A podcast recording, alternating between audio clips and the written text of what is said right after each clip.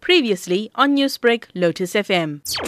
Yes, uh, last night at Izingolweni, the community hall, uh, the municipal building, five vehicles and a grader were set alight by the unruly protesters. Three people were arrested yesterday during the day for public violence after a municipal guardhouse was set alight. And there is a case of public violence that was open for investigation. We understand that yesterday's disruptions cascaded into today. Take us through what has been transpiring since the early hours of this morning. Yes, today there were disruptions. There are a number of community members that uh, broke into the business premises and stole liquor and other items. But the situation is uh, quiet at the moment, even though the N2 uh, freeway is still blocked uh, in Ngoleni as well as in the Hibberdene area.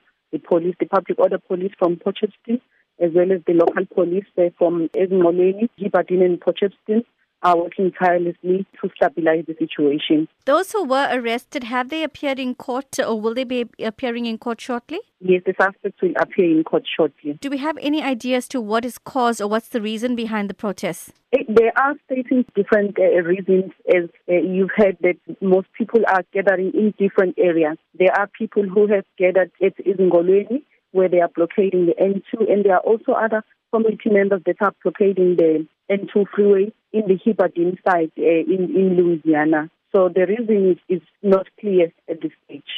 Newsbreak, Lotus FM, powered by SABC News.